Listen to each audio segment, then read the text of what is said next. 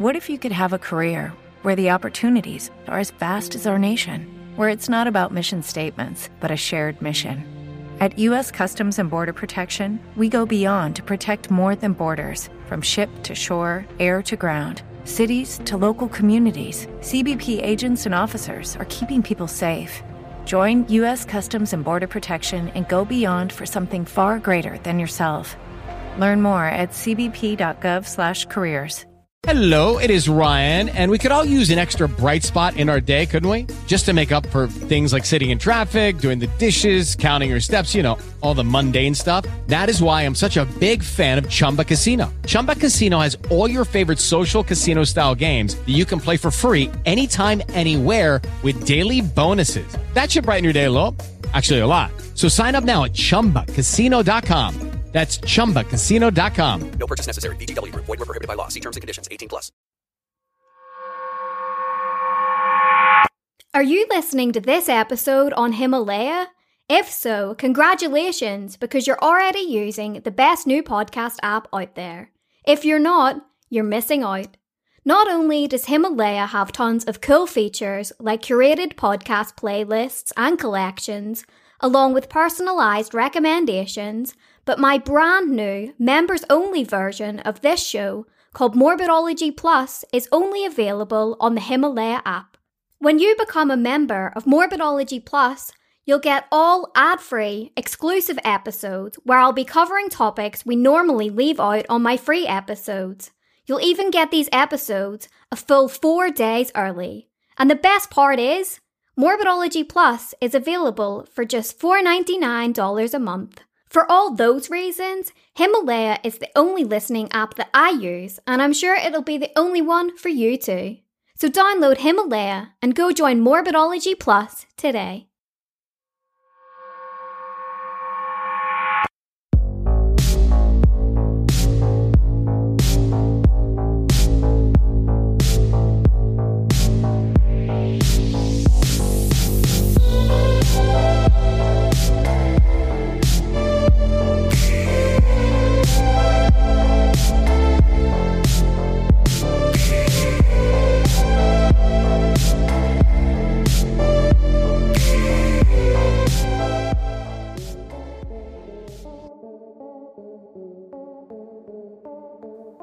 Welcome to Morbidology, the podcast. I'm your host, Emily G. Thompson, author of Unsolved Child Murders and co-author of Unsolved Murders, True Crime Cases Uncovered.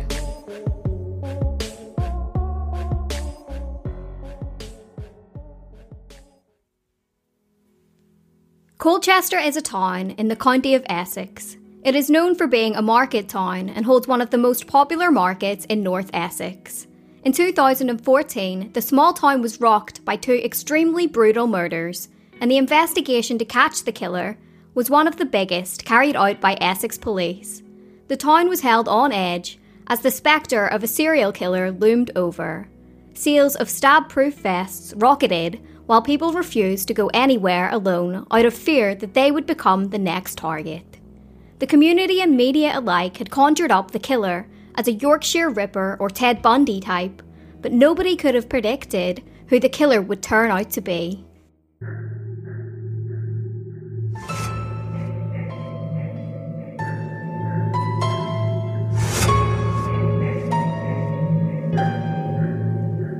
As the early morning mist was just starting to dissipate in Colchester, Essex on the twenty-ninth of March two thousand fourteen, at around five forty-five a m, a local man stumbled across a graphic scene in Castle Park.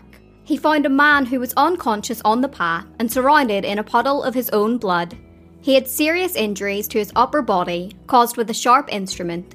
The first officer on the scene was P C Benjamin Savory. Quote, "I saw something lying on the ground. I sprinted towards the object on the floor, which was clearly a body covered in blood. The body was lying face up. At this point, I donned my blue gloves. I quickly checked on the state of the body, which had a large amount of wounds and a huge amount of blood underneath him. There were lacerations to his head, hands and face, and a huge amount of blood congealed around his left eye. I couldn't see the eye at all," he recalled. The man was pronounced dead at the scene. He was identified as thirty-three-year-old James Atfield of East Bay, Colchester. James was a father of five, known locally as Jim. Years earlier, Jim had been in a bad car accident and suffered a brain injury that weakened the left side of his body and affected his reasoning and his speech. Um, well, I had a coma and I was in the right red way, apparently. My mind works alright, but my body sometimes lets me down. Somebody will see you, you've got a disability and think, oh, you must be stupid. Jim would typically be found in any of the local bars, taking part in karaoke, and would always be sporting a massive smile. Due to his brain injury, Jim was vulnerable and didn't have many friends his own age. He preferred to go for a drink and watch the football in an old man pub instead of going out clubbing. He didn't like to go to crowded places either, because he was afraid he could get into trouble that could lead to a further injury. Next, we will hear from Julie Finch, Jim's mother. He was just our little Jim, very well-mannered, always very helpful. Yeah, he'd help everybody and anybody. And he sort of went from gentle Jim to gentleman Jim. He was very weak down one side. It seemed to affect his balance. Um, his speech was a little bit slurred and a little bit slow. And he just wanted to do things that he used to do, but he couldn't.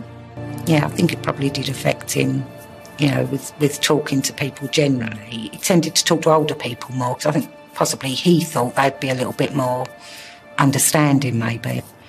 When I went to identify Jim, that was probably the hardest thing. Um, because I suppose part of his thinking it's been a mistake. It's, it's not him. It can't be. I can't understand it. I can't understand why anybody would attack somebody like Jim, because he wouldn't have provoked anything or done anything to upset anybody, not on purpose. And I try not to think too much about what actually happened, because it's, you know, that would be unbearable. Jim was well known around the town and was always commended on his impeccable manners. In recent months, he had purchased a keyboard and guitar and was teaching himself to play them. He was always challenging himself and was proactive in his own recovery. Next, we will hear from Jim's sister, Jo Robinson. Smashing smile, cheeky grin, just all-round funny guy, really. He always had a little joke on hand and things like that. He loved his karaoke. He used to get on his chopper bike and he used to race round with me on the back and stick his bum out so I'd fall off. So, yeah, it was a good childhood. Jim was actually still alive when he was found. He must have laid there in pain and just bleeding to death. It's the sort of thing you really don't want to imagine, let alone live. Jim lived in sheltered accommodation and had not been in contact with his children since his brain injury. The accident had wiped away a lot of Jim's memory, and he thought that his children were his siblings. However, Jim had just recently started to remember his children, and just days before he was murdered, he and his ex-girlfriend, Cheryl Down, had been making arrangements for a reunion. Quote, "It was for the best I kept the children away until Jim's memory came back. It was like they'd lost him twice, once from his brain injury and then the second time, which will be forever," she said. A one point five mile area between Wakefield Close and Riverside Place surrounding the crime scene was cordoned off. Detectives from both the Kent and Essex Serious Crimes Directorate were assigned to work the case. They began by piecing together the final hours of Jim's life. They soon announced that they were looking for information about a man who was seen walking along East Hill at around five thirty a m on the Saturday that Jim was murdered. Quote, "Castle Park is used at all hours of the day and night, and I'm sure someone will have seen something. I really need to hear from anybody who saw anybody acting suspiciously in the park, anyone who heard anything untoward, or anyone who thinks that they may know who is responsible for Jim's death. Equally, I would like to invite the person or people responsible to hand themselves in," announced Senior Investigating Officer D C I Simon Wirth. As the investigation was underway, Superintendent Steve Ditchburn organised an increased police presence in the town centre to reassure the public. The day after the murder, tributes were paid to Jim, who was described as shy and polite. Quote, Jim was never the type of person to look for a fight and would always back down or walk away, said his mother, Julie, who was joined by her partner, Finn Sellers, and two daughters, eighteen-year-old Ashley and twenty-nine-year-old Joanne. She fondly recalled some memories that brought a smile to her face. Quote, one in particular was when on a family boating holiday, he sunk into some mud and had to be hosed down before he could get back on board. At the time of Jim's murder, he had been in the process of rebuilding his life. Jim's autopsy, which took eight and a half hours due to the numerous injuries, indicated that Jim had fought for his life during the savage attack. He had been stabbed one hundred two times and had suffered knife wounds to his head, face and torso. He also had numerous defensive wounds to his arms and hands, inflicted as Jim had desperately attempted to shield himself from the killer. Jim had even been stabbed in the eyes. Quote, this is one of the most brutal murders I have ever dealt with, said D C I Simon Wirth. Next, we will hear from Will Lodge, a former journalist at East Anglian Daily Times. Some of these stab wounds were really vicious, including stab wounds to the eye, and that was one of the real standout details. C C T V from the local area showed that Jim had left the River Lodge pub in Middleborough at ten oh nine p m the night before he died. He had left behind three quarters of a pint, which was completely out of character. However, investigators were still unsure as to where Jim went or what he did over the next seven hours, before he was found in the park. The investigation was fast-moving and police found several weapons in the lake and river column. However, it was determined that none of the weapons were the murder weapon. The murder struck fear into the hearts of the locals. Random murders were pretty rare in this area. The whole community were just scared to go out because nobody knew who the person was that done it. I was walking around in Colchester with my sister one evening and I remember saying to her, we could have walked past the person that has done this. Several days later, it was announced that a thirty-eight-year-old man from Colchester was being held in connection with the murder of Jim. The community let out a collective sigh of relief and could sleep soundly, knowing that the brutal killer had finally been caught.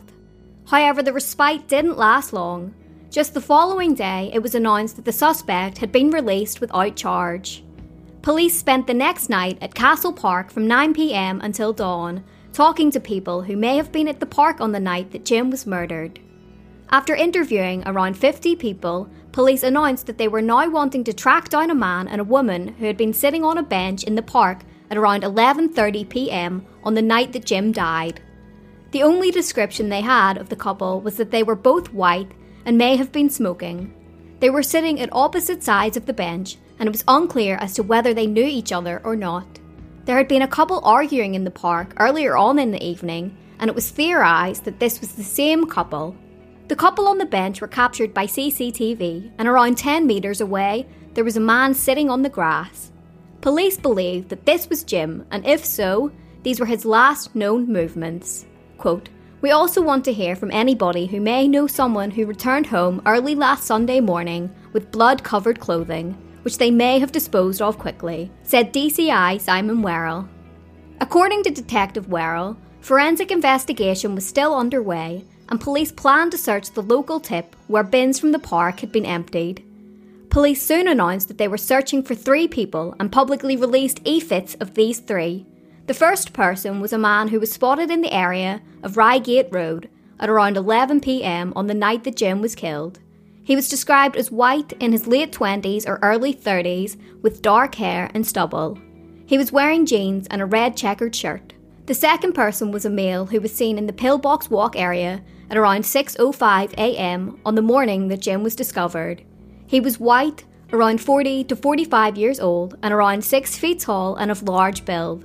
He was wearing a knee-length grey coat, which was in bad condition, and black jeans. He was carrying a blue plastic bag and a tin of beer. The third person was also a man and he was sighted on a pathway between Northgate Street and Lincoln Way near the Roman Wall at around ten twenty-five p m. He was white, aged in his late forties with short balding hair. He stood at around six feet two inches tall and was wearing a knee-length beige coat and had the collar pulled up around his mouth. While these three men weren't considered suspects in the murder, they were persons of interest that could potentially assist in the investigation. On the eleventh of April, a twenty-seven-year-old woman was arrested in connection with Jim's murder. Police refused to release any more information about the woman, but she was soon enough bailed on the twenty-fourth of April. Despite the public fears to go out alone at night with a killer lurking in the midst, Essex City Council decided that in a bid to save money, they would turn off a majority of the streetlights. Now, according to Essex Police, there was no evidence of an increase in street crime or antisocial behaviour, and the darkness didn't bring more criminals out. Meanwhile, another person was arrested in connection with Jim's murder.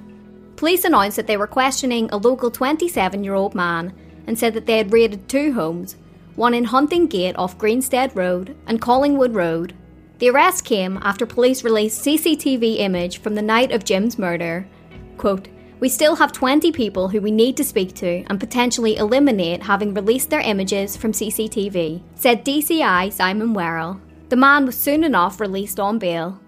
By this point in the investigation, there was a five thousand pounds reward for anybody who could provide police with information that could lead to the arrest and conviction of the person or persons responsible. In April, the murder was featured on B B C's Crime Watch. The segment included C C T V images of people seen in the park that police were attempting to track down. After Crime Watch aired, police received several tips and announced that they had managed to identify eight people on C C T V and ruled them out as suspects. Police even received some viable leads after the C C T V images were shared across Twitter and Facebook. Quote, "If anyone knows anything, no matter how small or trivial they think the information might be, please do get in touch with my investigation team. We still need help from the public to establish what Mister Atfield's movements were between the River Lodge pub shortly after ten p m on Friday, March twenty-eighth, and when he was found dying from stab wounds in Lower Castle Park, shortly before six p m on Saturday, March twenty-ninth, said D C I Simon Wirth. Police made a desperate plea for information about the man and woman on the park bench, who they now stated were key witnesses. Finally, on the ninth of May, the couple came forward. They were questioned and released, and then shortly thereafter, two more men were questioned and released. In mid-May, detectives released a new C C T V image of a man who was walking by the lake at Castle Park at around one thirty a m on the night that Jim was killed. He was wearing a hoodie and carrying a carrier bag. Next, we will hear from Ryan Jennings, a journalist at Colchester Gazette. We had extensively covered the initial murder. We'd run a lot of appeals, including with, with Jim's family. And at the time, the coverage was starting to fall away a little bit. So we got a call to say there's a lot of police activity in this particular area along the Salary Brook Trail, just, just outside the Greenstead estate. We had been told that every entrance into Salary Brook Trail had been blocked off by police cars. Three months after Jim's murder, a woman was attacked on the seventeenth of June. Essex police were alerted by a member of the public after the woman was found, bleeding profusely at the Salary Brook Trail off Avon Way, Colchester, just before ten forty a m. The Salary Brook Trail was a pathway that ran along the back of the housing estate before opening up to fields. The woman was spotted by Vincent Burgess, who lived in a flat nearby. He had looked out his window and saw her lifeless body. Together with another neighbour, he went to see what had happened. When he approached her body, he noticed she was surrounded in blood. The woman was treated for fatal head injuries and body injuries at the scene by paramedics, but died from her injuries. She had been slashed and stabbed sixteen times on her head and back. She had also been stabbed through both eyes. She was identified as Nahid Almanea, a thirty-one-year-old student at the local University of Essex. Nahid had come to England from Saudi Arabia just six months earlier to study on the Essex English Language programme at the International Academy. She was known to be a hard-working student and was due to graduate in August. She had ambitions to undertake a P H D in life sciences and had co-authored a number of academic papers. In the wake of her murder, Essex University launched a fundraising campaign for a scholarship in Nahid's memory. Quote, "The scholarship in memory of Nahid will help us to honour a talented member of our community, both now and in the years ahead. Our university is incredibly proud of the strength of our international and diverse community, and we hope people will stand with us in remembering and honouring Nahid by making a donation to the Scholarship Fund, said Vice-Chancellor Professor Anthony Foster. Nahid's family made a statement by D C Jane Morgan. The family have been left devastated by the terrible murder of Nahid. Nahid was a remarkable and gentle person who was loved for her kind and caring nature. Publicly, Nahid was a quiet and dignified lady who chose to pursue her academic studies in order to work towards her PhD. And whilst in England, she made a decision that she would respect her heritage and traditions in the way that she dressed and conducted herself. However, when she was with her family, Nahid was a warm and loving person who enjoyed laughter and the company of her parents, siblings, and extended family. The amount of people that attended Nahid's funeral is a tribute to how much she was cared for and respected. As a family, we have been upset by the media speculation about Nahid's death. In particular, the publishing of a photograph claiming to be Nahid, which is not her. We wish to appeal directly to the person responsible for Nahid's death to come forward and hand themselves in to the police in order to relieve our suffering and let justice take its course. It is vital that anyone with any information about Nahid's death, no matter how small, contacts the police to share that information. We respectfully ask that we are left alone to grieve in private as we continue to work with the police in England and Saudi Arabia to investigate this brutal crime. On the day of Nahid's murder, she had left the home she shared with her brother nearby in Wood Row Way at around ten a.m. before starting to walk on the path where she was ultimately attacked. Police confirmed that a fifty-two-year-old man from Colchester was being questioned in connection with the murder, but he was quickly released and eliminated as a suspect. They announced that there was no evidence to suggest that the murder of Nahid was connected with the murder of Jim. A police cordon was set up on the path known as the Salary Brook Trail, all the way to Buffett Way. Detective Chief Inspector Mark Hall announced to the concerned public that they would be conducting house-to-house inquiries in the area surrounding the crime scene and was being extensively searched with the assistance of a police helicopter and a sniffer dog. Once again, the locals were on edge and shuddered at the thought of a second killer in their community. Even more disturbing was the fact that this murder had happened in broad daylight, on a busy path where you would expect numerous people to have been walking. Whoever the killer was, they were brazen for sure. When Jim was murdered, many locals convinced themselves that they would never be a target because they were safe in their own homes by nightfall. To calm their nerves, police announced that a reassurance press conference was scheduled for later on that day. Quote, "I am really scared about what is happening. I was surprised to see all the police until they told me that a woman had been killed," said nineteen-year-old Charlie Ray of Purcell Close. Hey guys, just a quick little break to let you know about an amazing true crime show that I'm excited about. If you're a fan of Morbidology, then I think Crime Salad will be right up your alley.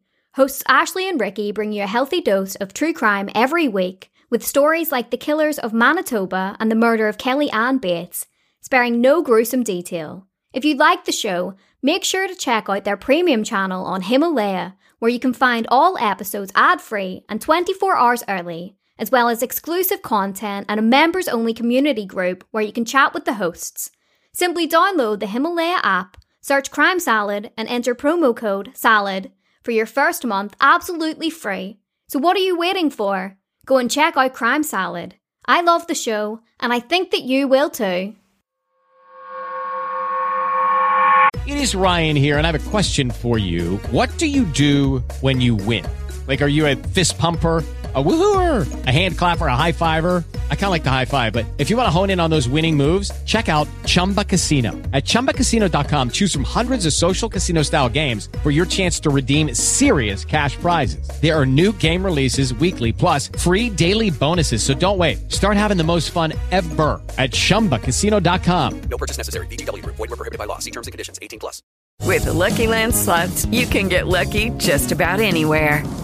This is your captain speaking. Uh, we've got clear runway and the weather's fine, but we're just going to circle up here a while and uh, get lucky.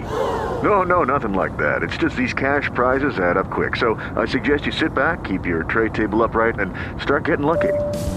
Play for free at lucky land slots dot com. Are you feeling lucky? No purchase necessary. Void where prohibited by law. eighteen plus terms and conditions apply. See website for details. Next, we will hear from Doctor Kerry Nixon, a forensic psychologist. There would have already been intense fear because a man had been murdered in a, what is usually a quiet town. But something that the public do in a case like that, it's it's called just world belief. It's that they think, well, it won't happen to me. That was nighttime. He was drunk. He was in a vulnerable position. I'm okay. So then when a second murder occurs that happens in the morning, when a young girl is just simply walking to university, that then changes things. That means it could be me. Everybody is potentially a victim, and that would have really heightened fear. One of the first lines of inquiry into Nahid's murder was whether this was a hate crime. When Nahid was killed, she was wearing a dark navy abaya robe and a multicoloured hijab. Detective Superintendent Tracy Hawkins said, quote, "We are conscious that the dress of the victim will have identified her as likely being a Muslim, and this is one of the main lines of the investigation. But again, there's no firm evidence at this time that she was targeted because of her religion." The theory that she was targeted because of her religion evoked fear in the Muslim community. A nineteen-year-old student who didn't want to be named told the Evening Standard that the area was pretty tolerant and they had never had any issues because of their religion in the past. Quote, "If it's true, people are being picked out by somebody just because they look Muslim. It's very worrying," they said. A British extremist fighting in ISIS even used the murder to encourage revenge attacks against non-Muslims. Abu Rashhash Britani tweeted, quote, "I call upon any brother to take up a knife and kill as they did. Hashtag Colchester." Police urged residents to check their gardens and bins for any discarded weapons or blood-stained clothing. They also asked anybody who was on the trail between eight thirty a m and eleven a m to come forward if they saw anything out of the ordinary. They released C C T V footage showing some of Nahid's last known movements. She was spotted walking past the shops on Humwicky Road and was carrying a bag.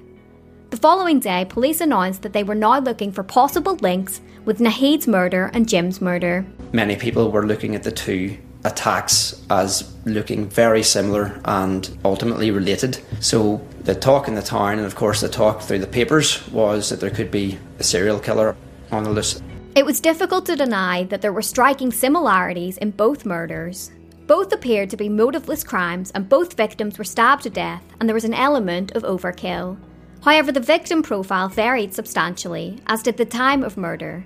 While it's said that serial killers often stick to a modus operandi, including victim type, there are some that are an exception to the rule. What we see is the use of extreme violence. There's one hundred and two knife wounds, and many of them are what we call knife tip wounds. They're not going to kill the victim. They're purely done to cause pain. In the second murder, what we see is a reduction in the number of knife wounds, but he still keeps the knife tip wound. So it's almost like he's honing his technique. But the most striking similarity in these two murders is the stabbing of the eye. In the first murder, we see the victim has been stabbed in the eye, but we don't know at that point, was it planned? So it's really chilling that then we see the second murder where the killer actually planned to stab the victim in the eye, and we know this because he removed her sunglasses in order to stab her in the eye. What we're starting to see here is an emerging M O. It's almost like the killer wants that to be the feature of his murders. On the twentieth of June, a nineteen-year-old man was arrested shortly after midnight after he attempted to attack a woman who was out jogging alone in Colchester. He approached the young woman and attempted to grab her. However, she managed to fight him off and run home, where she called police. When police arrived at the scene, they found a man who matched the description of the would-be attacker. While he was in police custody, they announced that they were questioning him in relation to the two murder investigations. However, the following day, the man was released without charge. Quote, "No further action against him is planned in respect of either the murder or the assault, as he has been eliminated from both inquiries," said his police spokesman. It wouldn't be long until police announced that they were searching for another two suspects. A man had been spotted running out of an alleyway which links to the Salary Brook Trail, where Nahid was found stabbed to death at around the same time as her murder. He was estimated to be between eighteen and twenty-five years old with medium build and dark hair. He was wearing a long-sleeved plain-hooded red top and dark trousers. Another man was spotted running from the same area. He was described as being between eighteen and thirty years old, of medium build and with thick dark hair. He was wearing a brown jacket which was very distinctive. Detective Chief Superintendent Steve Warren said that the jacket looked like an Italian designer item that was longer than waist length and had a belt around the middle. I'm keen to identify and speak to a man who was described as being on the Salary Brook Trail. What's distinctive about this man is the jacket he's described as wearing. Furthermore, experts were now claiming that the murders of Jim and Nahid were linked. According to Detective Warren, a criminal profiler from the National Crime Agency carried out a thorough assessment of all of the evidence in connection with both murders and speculated that they were both committed by the same person. With the spectre of a sadistic serial killer looming over the town of Colchester, police urged the public to remain vigilant and warned against going out alone day or night. Quote, "Our advice to people is that we now have two knife murders in Colchester in less than three months, where the motive for the attacks remains unknown. Both of these attacks were on lone people who were in locations where it appears that nobody else was nearby at the time. For that reason, we would remind people to take sensible precautions to stay safe. This includes avoiding any situations in which you could find yourself isolated and alone in a public area," said Detective Chief Superintendent Warren. With the potential of a serial killer, parents especially were on edge, and many even kept their children indoors. Quote, "I'm terrified. I've got my back door locked and my window shut. My twelve-year-old isn't allowed out after school. He's not going anywhere until someone has been caught," said Laura Charlton, a local mum of two. In a bid to alleviate the community's fears, police put an additional one hundred officers on patrol in the area. Nahid's body was flown to Al Juf in Saudi Arabia, where the rest of her family lived. Her funeral prayer was held at Kadim Al-Harmain Mosque, where hundreds of mourners had gathered to bid their final goodbye. She was laid to rest at Al-Laquit Cemetery. Back in Colchester, checkpoints were set up around the area where police were asking locals if they had been in the area around the same time as Nahid's murder. Leaflets and posters in English and Arabic were distributed in the area. Police soon announced that one man spotted on C C T V in Castle Park when Jim was murdered was wearing a brown coat similar to the one worn by the man seen running on the Salary Brook Trail at around the same time as Nahid's murder. Following Nahid's murder, Essex Council decided to turn the streetlights back on for investigative purposes. However, the following week, the streetlights were turned off once again. According to Oliver Lincoln, the boss of Vest Guard, they noticed a spike in stab-proof vests and protective clothing. Despite the extensive and exhaustive investigation into both murders, the cases both gradually went cold. Then in May of two thousand fifteen, a sixteen-year-old boy was arrested on the Salary Brook Trail near where Nahid was attacked. At around eleven a.m, Michelle Sadler called police when she spotted the teenager hiding in the bushes while she was walking her dog. While that alone is suspicious, she noticed that the teenager was wearing a brown coat which looked the same as the one described in the media that the killer was wearing. Quote, "He was no more than fifteen feet away and staring straight at me. It's a face that will never leave me. A manic look," she said. "Obviously I got close enough, so when he looked at me, I looked back at him, I felt really, really sort of scared, panicked. I turned round, went back on where I was, um, and that's when I obviously decided I needed to call the police, but I wasn't one hundred percent certain because I thought, you know, if he hasn't done anything, do I or don't I? And you could have been just seconds away from... Yeah, yeah. If I'd have gone in five minutes later, which is what I already know, where he was in that bush, I, I know he'd have got me from behind, and I know that, and um, yeah, that's the most horrific part, you know. When police arrived and asked him what he was doing, the teenager said he was, quote, "out for a walk to clear his head." When he was searched, police found a lock knife in his pocket and he was wearing surgical gloves, which he claimed were for poor circulation. He was arrested for the knife, but was subsequently charged with the murder of both Nahid and Jim. He would later be identified as James Fairweather. Fairweather had come from a close-knit family, and his parents had provided a loving and caring home. He lived in a semi-detached house in Colchester with his mother Anita, his father James and his sister Gemma. As a young boy, Fairweather had compulsive behaviours. He would always sit in the same place, would always go to bed at the same time and preferred to line up his toy cars instead of play with them. In primary school he was described as a happy and healthy child who was sensitive to the needs of others. In high school, however, Fairweather was a completely different boy. He was excluded by the majority of his peers and fell behind in class. He was bullied over his appearance, either getting called Mister Bean or Dumbo. In a bid to fit in, Fairweather took to rebelling against teachers and acting out. Fairweather was particularly close with his father growing up. However, over time, Fairweather had become withdrawn, isolated, and stopped talking to his parents. At the time of the murders, Fairweather, who was just fifteen years old, was studying for his G C S Es at Colchester Academy. The day before his final Year eleven assembly, he threatened to carry out a Columbine-style massacre. When he left school in June, he struggled to find a job. I spent a lot of time with James Fairweather's former classmates.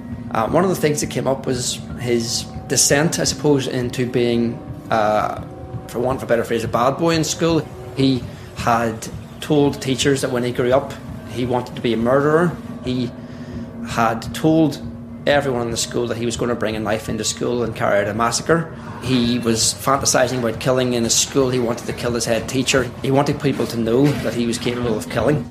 Following Fairweather's arrest, nobody could quite believe that he was the killer, especially his victims' families. Julie Finch, Jim's mother, said, quote, "How could a little boy do that? How could he have it in him to do something so monstrous? What has happened to him to make him like that? We thought it was going to be a serial killer like Peter Sutcliffe or something.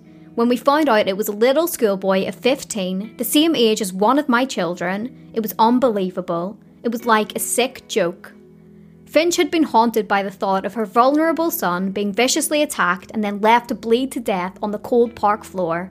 Jim's sister, Jo, also couldn't quite comprehend the arrest of Fairweather. I was angry, I was confused, because I was like, how could somebody that age even dream of doing anything like that to another human being? Fairweather certainly didn't look like the archetype of a sadistic serial killer that the media had conjured up. He stood at around five feet five inches tall and looked like a typical skinny schoolboy. The atmosphere around the town at the time of the arrest was still one of disbelief, because we all knew at this point how brutal and how violent the murders had been, and there was really no understanding this could have been the work of a boy aged fifteen or sixteen. That evening, Fairweather confessed to both murders. Quote, "I've been hearing voices which are telling me to murder people, and I've murdered two people," he said. He stated that he found Jim asleep on the ground and, quote, "stabbed him in the head. One shot missed on the side. I hit him in the eye. There was a big pool of blood. I thought he was dead. He gurgled." He recollected that he had snuck up behind Nahid. Quote, "I went behind her and hit her. She stumbled. It was a long knife and obviously went all the way through. I hit her in the eye and killed her instantly. It went through the brain," he said. He also confessed that when he was arrested, he had been out searching for a third victim. He said that he had been out looking for somebody who was on their own, but thankfully he didn't come across any lone passerbys. He was brought to Colchester Magistrates Court to be charged. Wearing a grey tracksuit and glasses, he smiled at his parents. As the murder charges were read out, his parents tried desperately to hold back tears. In February of two thousand sixteen, Fairweather denied two counts of murder and possessing an offensive weapon, but admitted to two alternative counts of manslaughter by reason of diminished responsibility. However, the Crown Prosecution Service refused to accept the plea and announced that they would be pursuing murder charges.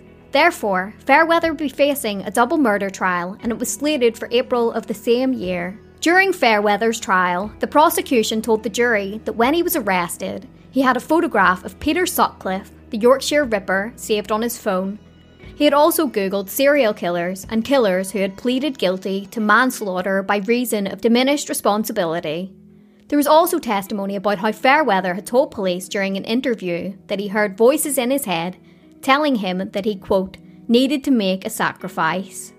In interviews with police on the twenty-seventh and twenty-ninth of May, Fairweather can be heard stating that the voices had told him, quote, "if you don't do it, they are planning to come and get you." Because my voices were talking to me, "you need to make a sacrifice or we're going to come and get you, you need to do it." And I saw him, it was where it was on, laying on the grass, like, like that, it was like, like just, just fast asleep, was where he was drunk. Then he goes, he goes, "he's the one, he's the one, he's the one, do it, do it." So I went up to him, "can I stand up?" Like, yes. Went up to him, stood over like that, It will not help in that. I stabbed him first there. I've done it a few times. While I was doing that, my voices were laughing and laughing and laughing louder and louder. Prosecutors told the jury that Fairweather had admitted to killing Jim and Nahid shortly after he was arrested. Quote, he described in detail how he had killed them. He said that he did so because of hearing a voice telling him that he needed to make a sacrifice. During the interviews with police, Fairweather spoke about bullying in school and then hearing voices in his head. He described how the voices told him to rob a store first of all as a test before the murders. The court heard how Fairweather confessed, quote, I want to tell you because it's been weighing heavily on me. I've been hearing voices which are telling me to murder people, and I've murdered two people. I murdered James Atfield, the disabled man, by stabbing him one hundred and two times, and I murdered a student, Naheem. The taped confession was played out in court, during which Fairweather recollected that when he first stabbed Jim, he let out a loud scream before pleading with him to stop. I attended the court every day. Um, it was difficult, but I felt I had to do it for Jim. It was like heartbreaking sitting there listening to all the evidence. We walked out every evening with tears rolling down our faces in disbelief. During the interview, Fairweather confesses to throwing away the murder weapons in the river and hiding his blood-stained clothing in a bin bag inside a rubbish bin. Doctor Philip Joseph was called as a prosecution witness, and he was of the opinion that Fairweather's claims of hallucinations were completely fabricated and an attempt to deceive those that were assessing him. He highlighted the fact that Fairweather had planned the killings and then concealed the evidence afterwards as evidence of this. He also added that if Fairweather had been experiencing voices as intense as he had claimed, then said it was unlikely that anybody would not have noticed his ailing mental health. Quote, in my opinion, it is inconceivable, but that is an area of dispute. It is a bit like having a severe headache every day, day after day, and being expected to go about your daily life. It is inconceivable that nobody picked it up. Because James Fairweather had admitted to the killings, the prosecution had uh, a relatively easy task of laying out the case, and they had to set out that James Fairweather was capable and was fully aware of what he was doing when he committed those two murders. In contrast, the defence were not there to say that James Fairweather was not responsible for these killings in a practical, physical sense, but actually his mental state at the time meant that he couldn't be held accountable for his actions. However, the defence lawyer Simon Spence Q C called on Doctor Simon Hall, a forensic psychiatrist who had been speaking with Fairweather over recent months. He said that Fairweather, quote, was describing the most antisocial, violent thoughts I have ever come across. According to Doctor Hall, Fairweather had spoken about voices telling him to set fire to babies and cut their necks off. He felt disdain for sex workers and discussed how his former head teacher had made him angry. Quote, he was really unable to contain his excitement about harming a head teacher and throwing acid, recalled Doctor Hall. From his assessment, Fairweather was suffering from a personality disorder, but said that he could not rule out psychotic illness. He was a very troubled young man. He was only fifteen years of age at the time. He was very suspicious of everybody that he came into contact with. He was convinced that the prison authorities, the uh, warders at the prison, were spying on him. He he was very difficult to engage with. He found it very difficult to answer straightforward questions. He, you couldn't make eye cont- contact with him at all. Uh, he'd stare at the table and uh, just look down. And the minute I met James, it struck me that he may very well be autistic, and that only was diagnosed once the psychiatrists who were caring for James during his time on remand started to carry out their tests on him. A lot of people by this point were referring to Fairweather as a psychopath, alluding that only a psychopath could kill two innocent people with no emotion. This was refuted by forensic psychiatrist Doctor David Ho, who told the jury, quote, the I Q testing revealed his I Q to be in the low average region. Again, it is unlikely someone could be so devious and psychopathic and yet have an I Q that low. It was also revealed during the trial that Fairweather had been questioned by police after the murder of Nahid, but had been released after claiming that he was at home. The questioning came as police were trying to eliminate sixty-nine people from the inquiries. Fairweather had been called in for questioning because he had a prior record. In January of two thousand fourteen, Fairweather had repeatedly punched a young boy in Colchester, and then shortly thereafter, he robbed a convenience store at knife point. He was arrested after bragging about it to classmates. While he could have been jailed, he only got a twelve-month youth referral order, meaning that he was out free to commit murder. As is common with serial killers, Fairweather had returned to the scene where he killed Jim. The court heard a recording from Fairweather where he explained that he had sat on the park bench just feet away from where he had attacked Jim. He said he sat there for around an hour.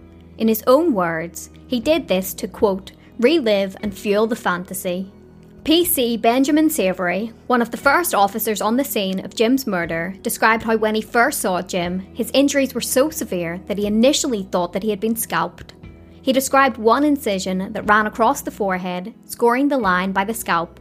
Quote, there was a half-circumference laceration around his head, almost as if it was a scalping, he said. Vincent Burgess, the man who had found Nahid, also testified during trial.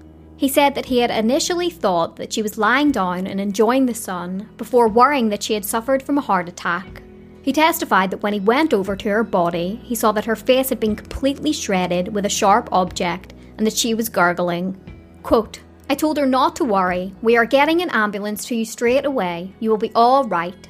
He relayed to the court how he knew that Nahid was already dead by the reaction of the paramedic who arrived at the scene. Following the testimony, the jury now had to decide whether Fairweather was truly mentally ill at the time of the murders or had fabricated the voices in his head in a bid to get a more lenient sentence. During closing arguments, Simon Spence Q C, who was defending Fairweather, agreed that the evidence and testimony was horrifying and that most people would feel revulsion by his client's actions. He said that following his arrest, Fairweather saw several psychiatrists and was suffering from diminished responsibility. He pointed out that Fairweather had been diagnosed as being on the autism spectrum. In his closing speech, Mister Spence said that the teenager was, quote, a boy caught up in what I want to describe as the perfect storm of autism, increasing isolation and paranoia, leading to the psychosis which led him to kill. The prosecutor, Philip Bennett Q C, closed by repeating the assessment by Doctor Philip Joseph, who said that it was highly likely that Fairweather wanted to emulate the acts of the serial killers he seemingly obsessed over. He reiterated that Fairweather's descriptions of the hallucinations were cliched and unrealistic. While summing up the trial, Mister Justice Robin Spencer Q C revealed some new information that was not presented as evidence. He described how Fairweather had told doctors that he wanted to kill fifteen more people, but was caught. He also said that Nahid had brought her murder on herself by walking alone when a killer was on the loose. He also revealed that Fairweather had told police that if he were bailed, he would kill again. The jury deliberated for eight and a half hours before finding Fairweather guilty of both murders. He was sentenced to twenty-seven years in prison. He gave a thumbs up to his mother and father and then mouthed, quote, I don't give a shit. Fairweather later appealed his sentence. His lawyers argued that the judge had failed to give sufficient weight to his age at the time of the murders or the abnormality of his mental function. The appeal judges refuted this and said that the judge had this well in his mind and could not be faulted for the sentence. They subsequently denied his appeal. I don't believe that James Fairweather was hearing voices, no. I believe he was saying that to obviously get off from manslaughter, yeah. The day Jim died is the day I died. Why has this happened to Jim, you know? What has Jim ever done to deserve something like that? He was just such a lovely guy, and we always called him Gentle Jim because he was just wouldn't hurt anybody. The two thousand fourteen Colchester murders gripped the town. They were a grim reminder that murders can be completely motiveless and senseless. Jim Atfield was a defenceless man, keeping to himself and bothering nobody, and Nahid Almanea was walking to university on a pleasant summer morning. While most teenagers were trying to find themselves as a person, James Fairweather was trying to find himself as a serial killer. He seemingly modelled himself on the number of killers that he idolised and even found his own signature by stabbing his victims in the eyes. Bullying can often make people feel powerless and lacking in an ability to make an impact in the world.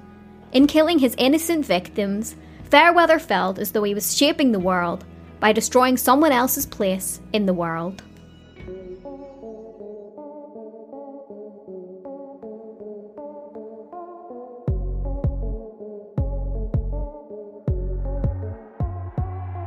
Well guys, that is it for this episode of Morbidology. As always, thank you so, so much for listening. I'd like to take a second to give a massive thank you to my new Patreon supporters, Katie Durrell, Melodile Adams, Beba Stolchkovic, Zoe, Jordan DiStefano and Mark Morris. Morbidology is now up on Himalaya Plus, which is practically the same as Patreon. I'll be doing exclusive Morbidology episodes on both Patreon and Himalaya Plus, so make sure you check that out if you're interested. I'd also like to thank everybody who has taken the time to leave a positive review or rating on iTunes or wherever else you listen to your podcasts, and everybody that has simply listened to an episode, shared an episode, commented on an episode. I really do appreciate all of the support. Also, make sure you visit us at morbidology dot com for more information about this episode and to read our true crime articles. Stay tuned to the end of this episode to hear a promo for the amazing true crime podcast, Apple for the Teacher. Until next time, take care of yourselves and have an amazing week.